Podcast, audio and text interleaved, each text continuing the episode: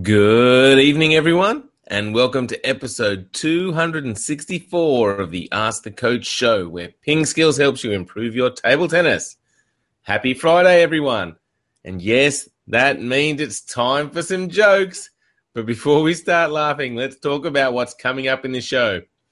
We're going to discuss Waldner, playing against blockers, forehand topspin technique, and using an extreme forehand grip.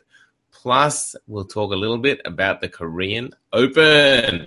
I'm Jeff Plumb, and as always, Super Coach Alois Rosario is here with me to answer your questions. Welcome, Alois. Thank you, Jeffrey, and uh, happy Friday. Happy Friday funnies to everyone. Absolutely. Um, now, before we before we laugh, I think we should take into consideration some serious matters, Alois. And yesterday we asked, why is table tennis the best sport in the world? What did uh, people yes. say? Well, everyone did agree, I think. Um, so um, Ahmed said because it has spin, and I think that's a really good point. Um, and Jahanga said uh, speed and spin gives us thrilling feeling indoors. So uh, the speed and the spin, I think, is is a really important part of this game. Um, Dominic said, because everyone can play, regardless of physique, age, gender, ability, or experience in our club, we even allow left-handers. Good one. And pimple users to walk among us as equals. There you go. Nice one, Dominic. Um, and Dean said, like tennis, table tennis is a non contact sport, and I just love that. I don't need to suffer in pain just because somebody is in a bad or weird mood, right? Good point. Um, and um, Sharomi said, spin, reading spin, forehand drives for a few hours each day. That's why Sharomi likes this game. So lots to like about table tennis. I'm glad no one disagreed with us. That's that's very very nice of you all. It certainly is. It certainly is. And today's Ping Skills question of the day is Will Ma Long return to form and win the Korean Open this weekend? So you can jump on our Facebook page and leave a comment or on the Ping Skills blog. Get involved. We love to hear your thoughts. And um, while we're talking about the Korean Open, Alois, they've already started playing and there's some pretty interesting results.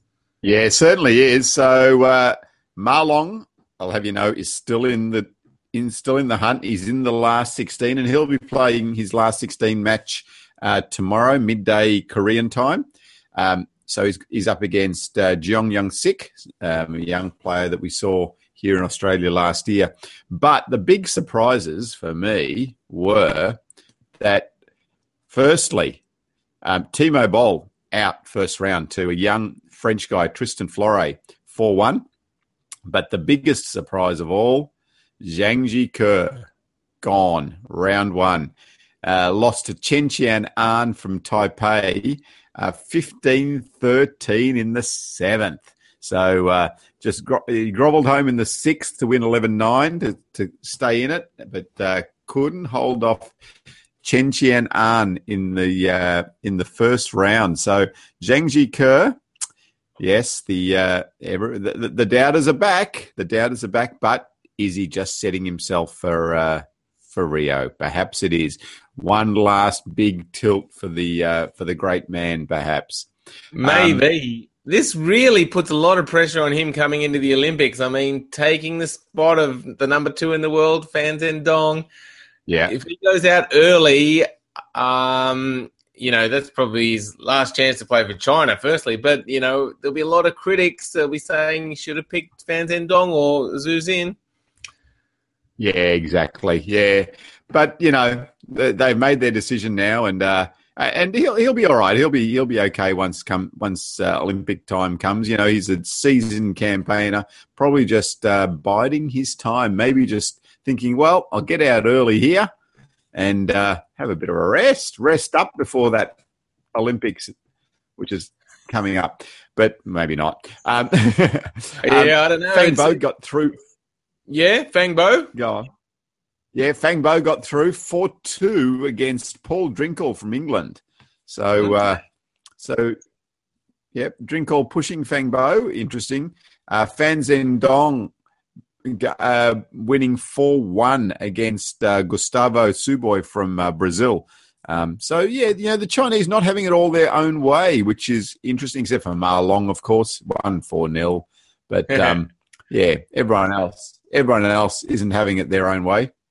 Interesting. Yeah, that's good. A good result from uh, Paul Drinkhall. Those English guys are really coming along. That's good to see. Uh, great for table tennis. Um, even though they've just voted to leave the EU. Um, sounds a bit yeah, controversial, but anyway. Um, and I, I think we are a bit harsh uh, on like Zhang Jike. You know, I mean, one loss and we're all back on his back. And Chen Qian An is a really good player. So, you know, maybe we need to just give yeah. Zhang Jike a little bit more space. Very true. Uh, on on the women's side, though, Jeff, um, probably the big story was the three uh, Japanese women going out first round. So, um, Ai Fukuhara losing four two to Yufu from Portugal. Portugal. Um, uh, Ishikawa losing to Li Jie from Netherlands and uh, Mima Ito losing to Liu Jia from Austria 4 3 11 9 in the seventh as well. So, yeah, Japan uh, won't be a happy team to, tonight with those three going out first round. Mm, certainly not. So, yeah, so make sure you check out the Korean Open on ITTV. You can go to ITTF.com and watch the live streams. Really, yeah, after, be- after the show after this show, of course. Um, you head on the the um, under twenty one finals will be on shortly, I think. So yeah, head over there Excellent. and have a look. That sounds good. Alrighty, um, you know, Alois, it is now time for Friday funnies. Alois, have you heard about the band 1023 megabytes? 1023. No, I haven't heard of the band 1023 megabytes. I'm not surprised. They haven't got a gig yet. Uh... it is funny, I know. It's really good. And you know what, Alois? I used to really hate facial hair, but then it grew on me. uh, and, and, everyone, you'll be pleased to know we're going to announce a spin off podcast called Friday Funnies every week. Jokes by me. It's going to be awesome. uh, so look out for that Friday Funnies podcast coming your way soon. Uh, I hope you guys got something better to do on a Friday night. oh dear. All right, well, let's get into the questions. And first up, Victory has jumped on, and Victory is, you know, quite a fan of Waldner, but he's he's wondering about him because he says, if Jan Ove Waldner were in his prime, where would you rank him in the ITTF rankings? I've been thinking about that for a long time, and I don't think he would have made it to the top ten, but I think you would rank in. Well, I think he would rank in the top fifteen. What are your thoughts? Okay, I'm going to give you who number 10 is right now. Timo Boll right now. Waldner would, like, seriously, Waldner would beat Timo Boll today. Four zip, I, like Boll wouldn't get five points. Like Timo Boll, I mean, just lost to some young French guy.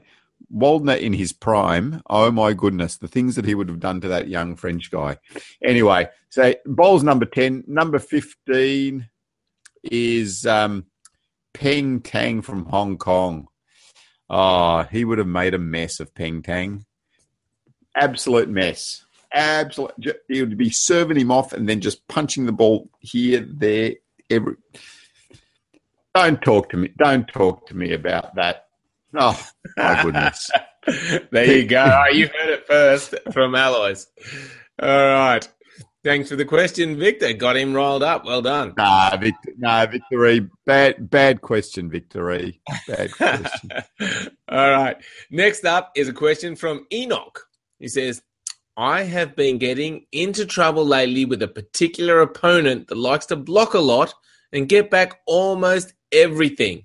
My question is, How do I overcome these types of players as they are really frustrating to play against? Yeah. So Enoch, the um, the key against a blocker um, is variation. So you need to you need to be able to um, play fast and slow, um, and also vary the positioning. That's that's the real key. The blockers really enjoy um, taking the pace that you provide them and, and um, outplacing you. Um, so you also said in your extended question that this guy was pretty good at adapting to the slower ball as well. That's okay. That's good. But you've just got to keep at it. You've got to keep the slower ball, faster ball, think about variation. And the other thing is, if they are really a, just a solid blocker and they haven't got much of a topspin, don't be afraid to just push a couple of balls and make them make the open up sometimes as well. So yeah, there's a few ideas for you, Enoch, when you're playing against a blocker. But we do have a um, a video on playing against a blocker in our match strategy match strategy section.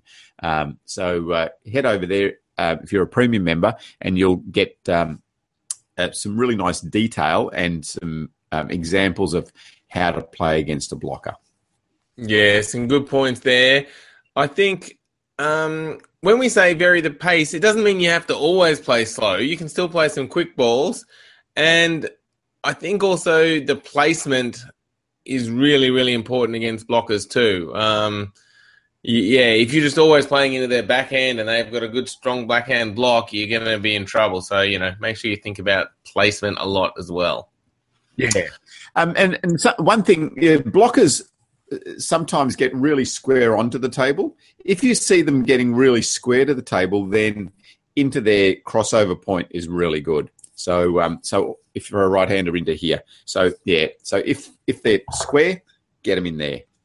Hey, mm-hmm. there's a there's a slogan. If they're square, get them in there. I like it. You're onto something. All right.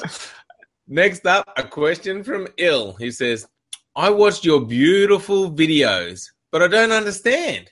For the backhand topspin, should I use my forearm, slightly extend from the elbow, from the triceps, or in the ball contact, or the angle of the elbow should not change? I think Ill's a bit confused. So, what do we need to do with the backhand topspin?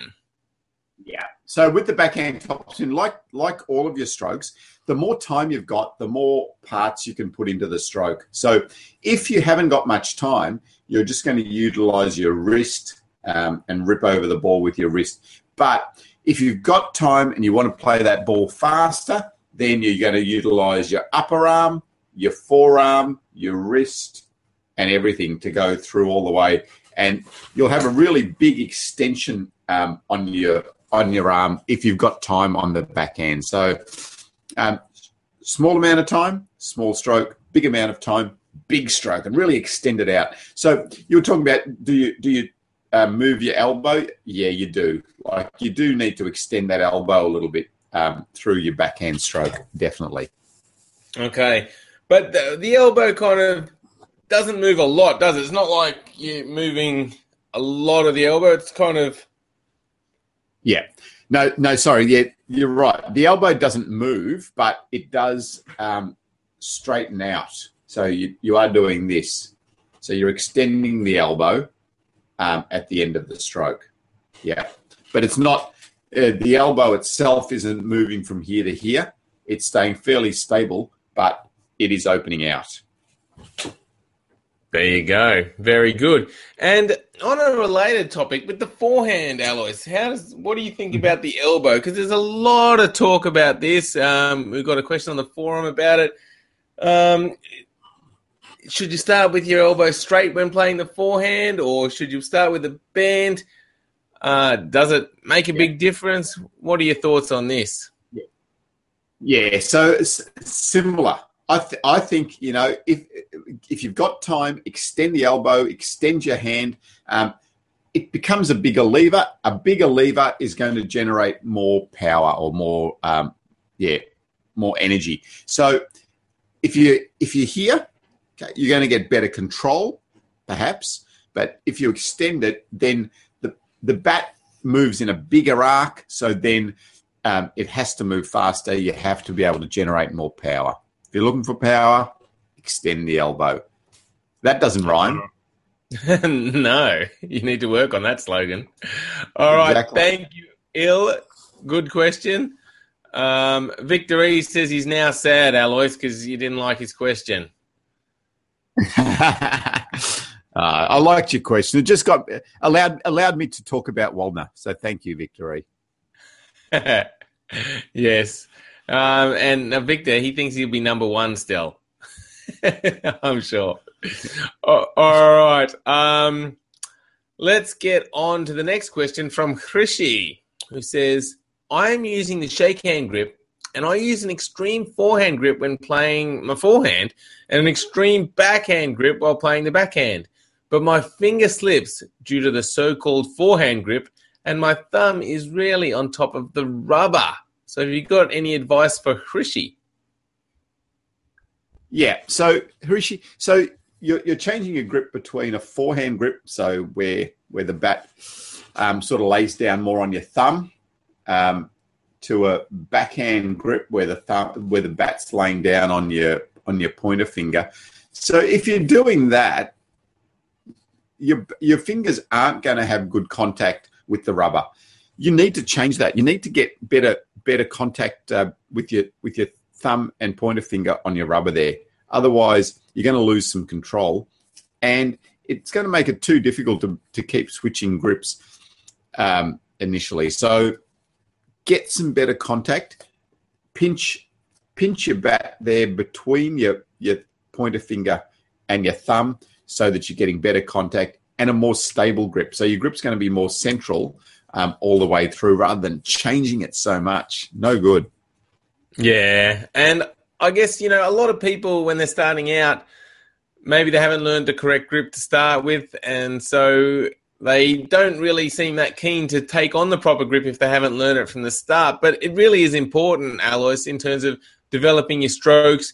And we've had, you know, decades of people um, using the grip, and all the top players either use the penhold or the shake hand grip. So that mm-hmm. kind of gives you a good idea about why you should be using one of those grips. Yeah, that's right. Um, just an extension of what I was talking about before. Um, so, uh, an idea just to help you with that grip, um, just get a piece of paper, little, just rip off a little bit of paper like that, scrunch it up, and then put it on the bat and just hold hold it under under your pointer finger there, and you can put one under your thumb as well, um, and play play that way. So then, if you do move your finger, then the paper is going to drop off. So that's just a nice, simple little idea that you can utilize um, just to uh, have better awareness of what your fingers are doing um, with your grip as well. Excellent. Great little tip um, and a nice one to end the show on. Um, but do you have a rhyming thing for that little tip? Yeah, yeah. If you if you do if you want a tip about the tip of your finger, no, don't no good. Bring a no. Mm. Anyway, no. don't linger. Don't That's linger. right. Don't let it linger. Or let it linger. You want the paper to linger. Yes, you want the good. You want the paper to linger. So don't move your finger. Brilliant. Okay. And what was the other one about the middle? That one was actually a good one. I if they're square, put it in there. Yeah, if they're square, put that's good. If they're square, put it in there. I love it's it. only really it's a it's a visual sort of um, uh, rhyming thing though too. You know. True. All right. Thank you, everybody, for watching. Have a great weekend. Make sure you play lots of table tennis and check out pingskills.com. Sign up for a free newsletter if you haven't. Lots of good tips there. And thank you, Alois. Thank you, Jeffrey. And we shall see you all on Monday. Bye for now. Bye.